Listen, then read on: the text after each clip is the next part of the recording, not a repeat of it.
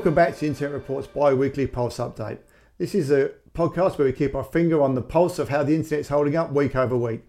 Uh, last couple of weeks I've actually been thinking a lot about the anatomy of an outage. So in this episode I'm going to discuss what that means, why it matters and explore some of the recent case studies. So let's start with the download. This is where we're going to quickly summarise my TLDR summary if you like of what's been happening or what you need to know about the internet this week in two minutes or less.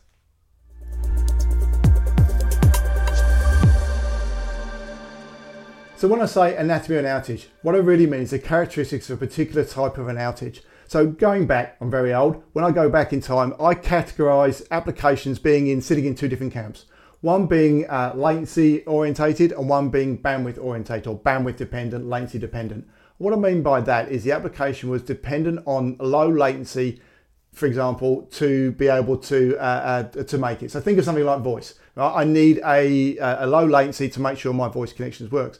Whereas something, and again, very old, if I'm thinking about FTP, I'm really constrained by bandwidth. How big my bandwidth is is going to make it come through from there. So if we take that and flip that and look at it from uh, an outage perspective, we can still take those characteristics of the application itself, but we then overlay them on top. So if we think about like say a SaaS outage, this typically impacts all subscribers to that service. So we're looking at sort of a global impact around from there. Whereas if I look at an ISP outage, it's going to impact specific geographies. So I'm taking from there. Then put the application characteristics on top of that, and I can actually really start to see where I'm actually looking for that particular problem. Now, understanding the typical anatomy of a different kind of internet outages is really important because it can really help you recognize the type of incident you're actually looking at, where you need to go, what needs steps you need to take to sort of mitigate that, to, to, to work around it as you were, or to make sure it sort of doesn't happen, doesn't impact you as a service. In recent weeks, we've seen a number of outages that serve as helpful case studies and examples of these various types of uh, uh, outage anatomies. Obviously, we can't cover all of them, so we're going to pick a few out from here. So we've seen some security related instances. Uh, so Western Digital and SD Worx outages. Outages like these are normally characterized by users being unable or denied access to the service. So they actually can get to the service, but due to some sort of security concern or some certificate issue, they actually can't go any further around from there. So next we have a single point of aggregation issue. In this case, talking about a SpaceX outage. So outages like these are normally characterized by wide-scale disruption with services reachable across the network, but typically unresponsive. And it's down to a single point where things aggregate into that area there. So it could be in a load balancer, could be a part of that service delivery chain where we start to have that, that issue across from there. And finally, I want to talk about last mile challenges. So this is one where we had sort of Vodafone UK outage Outages like these are normally characterized by a localized impact. So in other words, it's typically restricted by local geography. So I'm actually just local to my particular area around from there.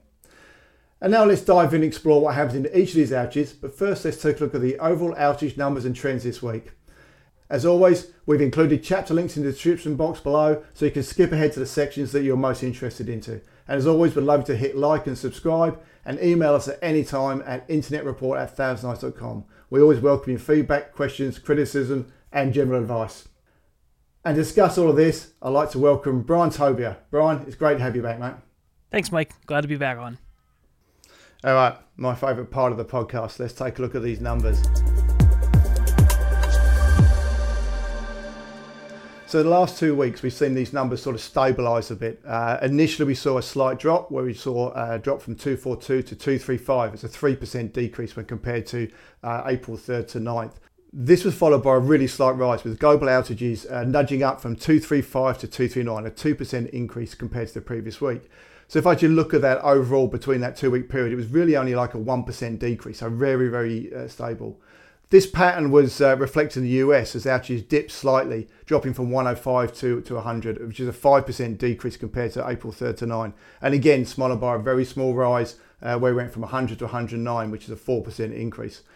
A couple of really interesting things here is, is that the US centric outages accounted for 44% of the observed outages. Now, this is larger than we saw in the previous period, where it was actually only 39% from there. And this is also significant because this is the first time in 2023 the US centric outages have accounted for more than 40% of all observed outages, whereas last year we were starting to go the other way. So by this time last year, we started to drop below 40%. So it'd be interesting to see how that comes across there. But in relative terms, it's been a quiet period over these last two weeks. I said we've sort of stabilised around from, from, from those numbers. It's got a, it's got a flat, and of course outages happens. We're still looking at sort of reasonable numbers from there. But Brian, why do you think these appear to have not had such a big impact on the users?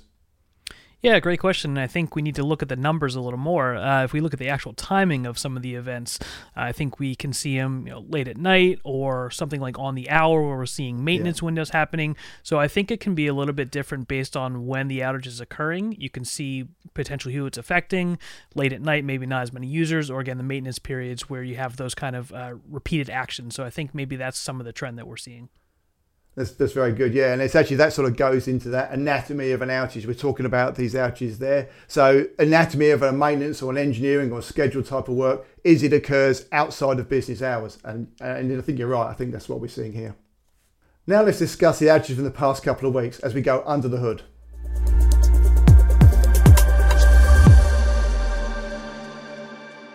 First, let's take a look at a couple of security related instances. Now, as I stated, in broad terms, a security related outage is one where the user is denied access to a system due to a security concern.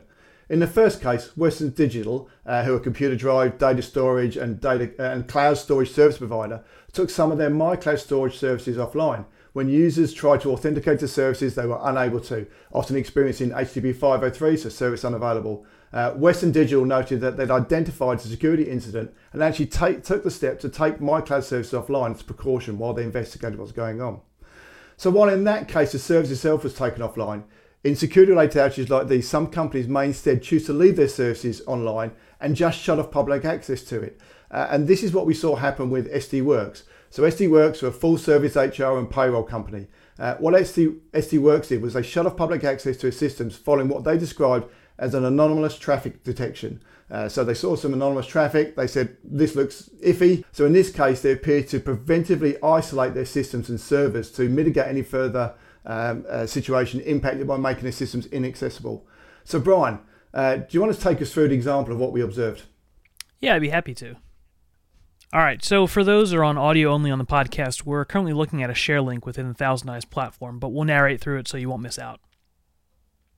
What we're looking at here is a share link for the outers that Mike was just describing. And this one's pretty interesting. So, again, instead of shutting the actual services off, they chose to shut the network off so that any users are trying to get into the application, just from the network side, your connection would fail. So you can see here we have a bunch of our cloud agents which were trying to connect to that application and they were getting 100% packet loss. So essentially being cut off from that service.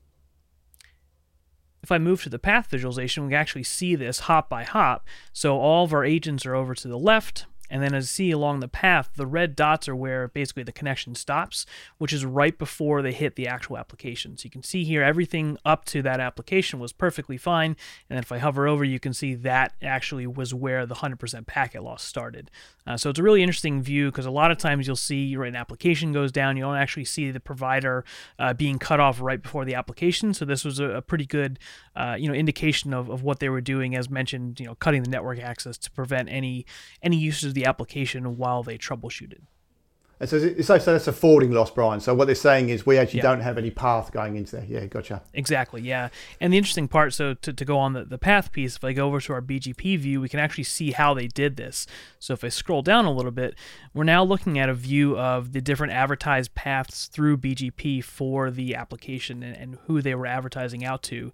So we have our route monitors on the left, and if we hover over any of them here, we can actually see, and if I go to view uh, details of path change, we can actually see where they withdraw that route. So as, as you were just mentioning, Mike, we can see the history. You know, currently before this happened, all users had a, a valid path, and then when we get to the time of the outage, we actually have that route being withdrawn, which essentially means, uh, you know, entry taken out of the phone book. They don't know how to get to that actual application. They don't know how to traverse the end of that network, and they can't make the connection there. So this is a really interesting way of being able to view what they actually did from a service provider perspective. So when they saw, you know, they had the app, the outage occurring, they were then able to to withdraw that route, and that's what caused the outage that we saw. So that's good, and that's very clear. We can sort of see there. We see their take down there, and, it, and it's a pragmatic way to do it. We've got there. Let's take us offline, and we can see what's going on there. Very good. Yeah. Now, SpaceX's Starlink also experienced a security-related outage, but the anatomy of this incident was quite different from that of Western Digital and SD Worx. Characteristics of what I like to call a single point of aggregation issue. So I might be stretching security related bit a bit here, but I'll get onto that in a minute. But it amounted to the same thing with access being denied. So if we take that sort of anatomy there, access denied caused by some sort of security related issue or security concern. And I said we'll get to that in a minute there. But the root cause in this case was it was caused by an expired security certificate um, at a particular ground station. So this represents a single point of, of failure. This led to hours of downtime for Starlink's global customer base. So this is an example of another common type of outage that we often see where there's a single point of aggregation issue. So this occurrence it was actually down to something related to the security itself, i.e. a, a certificate. Uh, in other cases, it may be something within a load balancer. But again, this is a single point of aggregation that causes the application itself to, to, to fail across there. So just for clarification here, Brian, what is the importance and I suppose the relevance of security certificate? Yeah, so a certificate basically allows you to verify your communication and that who you're communicating with is who they actually say they are. So it's just a way of checking their identity and making sure both sides agree that yes, that is the who I'm talking to and that's when I should be exchanging my private data. Got it, got it. So this is basically it's that just authenticating who I am. So for we're actually going to, share that. So exactly. so it's it's it's a very small part of the service, if you want to say that. It was one actual yeah. element around from there. But again, what this highlights, I think, is that criticality of that service delivery chain. I called it an aggregation uh, uh, point or aggregation related issue because it's where everything comes into one area there. But it just shows you how we can sort of bring a whole service delivery chain down by, by the smallest cog uh, failing to function. Yeah, absolutely. And I think if you look at automation platforms, sometimes when you forget about, like you mentioned, the little things, you know, you have the infrastructure automated or you have the application side. But if you forget about something like a security certificate, if you don't have that enrolled uh, in something like automatic renewal, yeah, that, that the little pieces can kind of bring it all crumbling down, unfortunately. So that's a good point you bring up there about this sort of sort of validating. So so if you can actually check these are going on there, so check expiry dates or check they're valid all the time, you could actually almost bring that into an automation process there. So, okay, this one's renewed, and then we have some sort of policy verification, and then we issue a new certificate, or we, we, we do it across there at that time. Yeah, absolutely. There is so I mean you can run a certificate authority which would allow you to do that. So kind of keep track of all those certs so they're not going out of place. So I think that's a really important thing to have, especially when the infrastructure is that critical. Uh, you know, I think it's really important to have that as well as the monitoring. So like you just mentioned, being able yeah. to understand when it's expiring and if if it expires, how do I know if that's the problem? Right? Can I check yeah uh, on that layer, you know, within the test or within my network uh, visibility, can I check to make sure is it the network, is it a security certificate like it was in this case? So I think that's important as well. Yeah, it's it's a, it's a not you, it's me type of situation exactly. going on there. but, there. but again, another important point is I want to, to, harbour on this, but but coming back to that monitoring, you just just identified. I, I, I glibly threw out their aggregation point, but yeah. you need to have visibility across that complete chain to understand. All right, what is my aggregation point? And that could be something done in advance. Yeah, I've got. Do you know what? This is this is where I do my, my, my verification at this point, or this is where I'm going to a load balancer. All my traffic comes into this point uh, from there, and yeah, identify where it is up front. Yeah. All right. So finally, uh, we also observed an outage that impacted part of a customer base in a single telco. So this is the Vodafone in the UK. So the anatomy of this outage suggests the problem was in the last mile between the customer's premises and a traffic handoff point, uh, essentially there. So as typically for these types of last mile outages, the impact was restricted to this local area. Uh, in this case, it was quite a big area, quite a big subscriber base around from there. But what it means is you don't see disruption in that transit path. So where we've talked about in the past, where we've had these uh, outages occurring because uh, um, uh, a transit provider sort of dropped a link and it's, it's a main one or through a main uh, point from there. This is really just impacting this sort of local area. It, it so rather than hitting a, a single specific service, I say. So basically, I'm sitting here I can't get to any services whatsoever. So it could be my, my, my local Wi-Fi, um, or it could be in this, as it was in this case, my, my ISP, where I actually don't have that sort of connectivity from there. So a couple of points on that, Brian, is that um, as, as a consumer of a broadband service, I obviously have a, an SLA. Um, this was out for, for several hours there, but but is this breach? Would this type of thing breach that SLA uh, that occurred there? Do you think? Yeah, and I think it's it's important to understand you know what that SLA is and be able to prove where the, the problem actually was. So so yes, it absolutely could have, you know. But to your point, I, I need to understand: is it with that ISP? Is it something local within you know like a cable cut, um, you know, along a line on a physical path, or is it you know a, a local provider outage in that area? So I think it's it's definitely important yeah. to understand and be able to to give some evidence because uh, I think that's really key when you're having discussion with them. But yeah, it definitely can affect the SLA. Yeah, it's interesting, and you make a couple of points. Obviously, you know, back to our, our, our, the visibility to understand where it is problem across from there, but also to understand what your SLA is. I mean, um, and if you if you consider an SLA as an SLA, will probably be based around the actual, um, not the service you're getting. So not can I get to Facebook, yeah. but but more, do I have network connectivity around from there? and it's an important to understand sort of the hours that, occur in there, um, you know, and, and sort of understand what it is. Uh, because ultimately, what I want to be able to do is to work around this. I want that service because that's critical to me being able to use, especially as we're living in this sort of hybrid work environment where everybody's sort of, you know, we're, working remotely, we're working from anywhere around from there. So if your service is disrupted, obviously it's always good to get service credits back. But really, what I really want out of that is my service working. You know, I don't want the disruption of having it uh, out for a period of time because that's essentially, you know, that's my business. That's me unable to work. I know when mine goes down, you know, I'm actually rushing out into the shed. Uh, it's normally my local power. I'm rushing out to the shed to buy the to get my batteries to get my generator going. Um, and, and as much as I love a service credit back, what I really want is my service to be operating.